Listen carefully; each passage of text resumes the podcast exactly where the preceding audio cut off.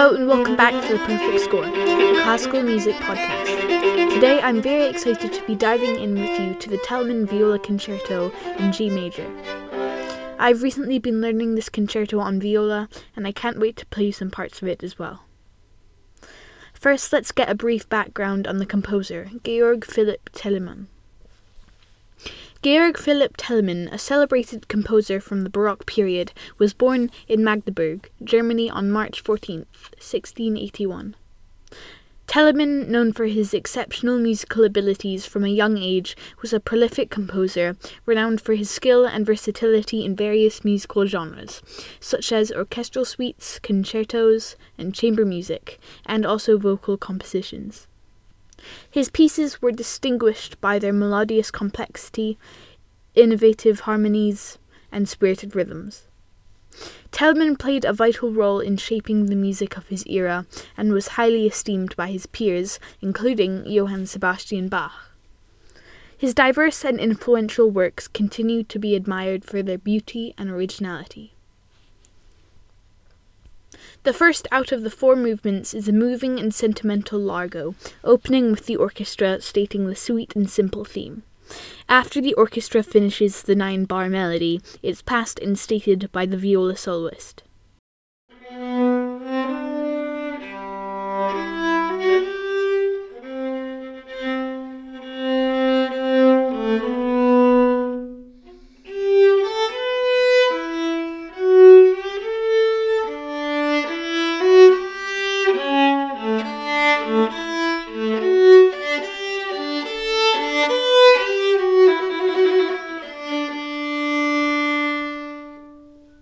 During the soli, the orchestral parts have very simple and airy lines to contribute and back up the soloist and define the chord progressions. Toward the end of the first movement, the viola plays a cadenza. A cadenza, for those who don't know, is a solo line the soloist plays at a certain part in the piece, where they are not accompanied by the orchestra, and is commonly used to express virtuosity and freedom. This movement ends with the string orchestra drawing the melody to a calm or happy close. Now, the next movement takes that happiness and major key and injects a surreal amount of energy into it. This movement again starts with the orchestra without soloist, and just letting you know this will be the same for all of the four movements. Violins project the bouncy melody with great consistency to verify their shining out part. After these six bars, the solo viola comes in to repeat in a more regal and attentive way what has already been started by the violins.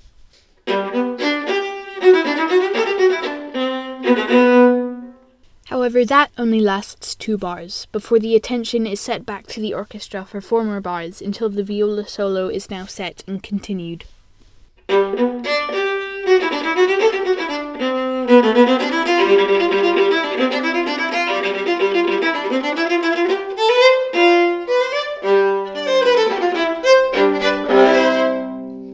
Couple lines later, the solo viola has a sweeping sort of show offy passage where the orchestra sends off into very small, minimal parts to draw the attention to the viola. Most of the time, when people play this, they introduce a drop in volume to really get people drawn in. Later, towards the end of the movement, this happens again, but normally growing more and exaggerated a bit more in both solo and tutti parts. It also, being higher up on the range of the viola than before, has a slightly more heavenly feel to the character. The orchestra once again draws the movement to a prospering finish.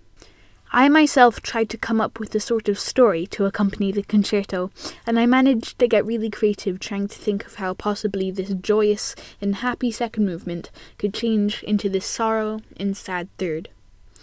It's a really fun one to listen to because of the really satisfying releases into the opening theme of the movement, sort of being pushed out for presentation. Not once does the solo viola have the theme of this movement, but only gives the verses in between the choruses, as some might describe it.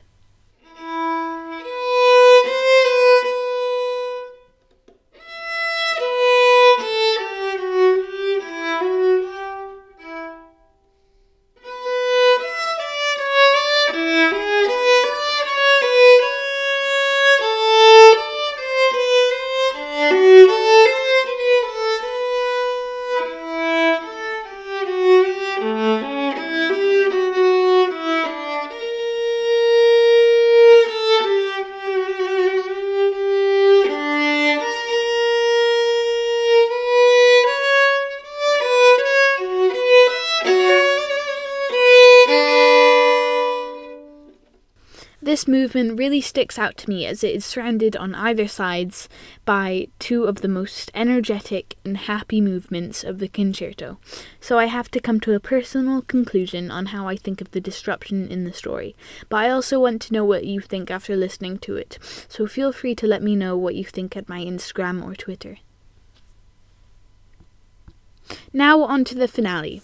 And as I said, it's also extremely energetic and fun, and really lets the musicians have a bit of fun before the end of the concerto. It involves the viola part energetically singing above all, and even sometimes gliding within the orchestra for extra contrast in the harmony and melody.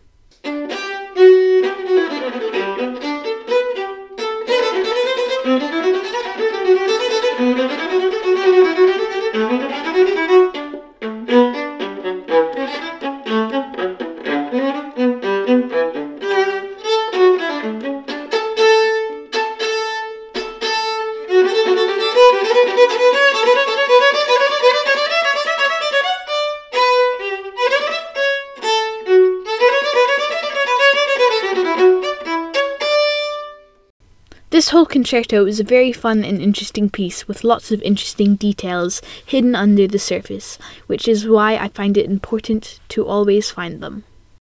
Thank you so much for listening, and you can visit me on my Instagram at Perfect Score Podcast. You can visit my Twitter at Perfect Score FM, and you can visit my website as well at perfectscore.fm.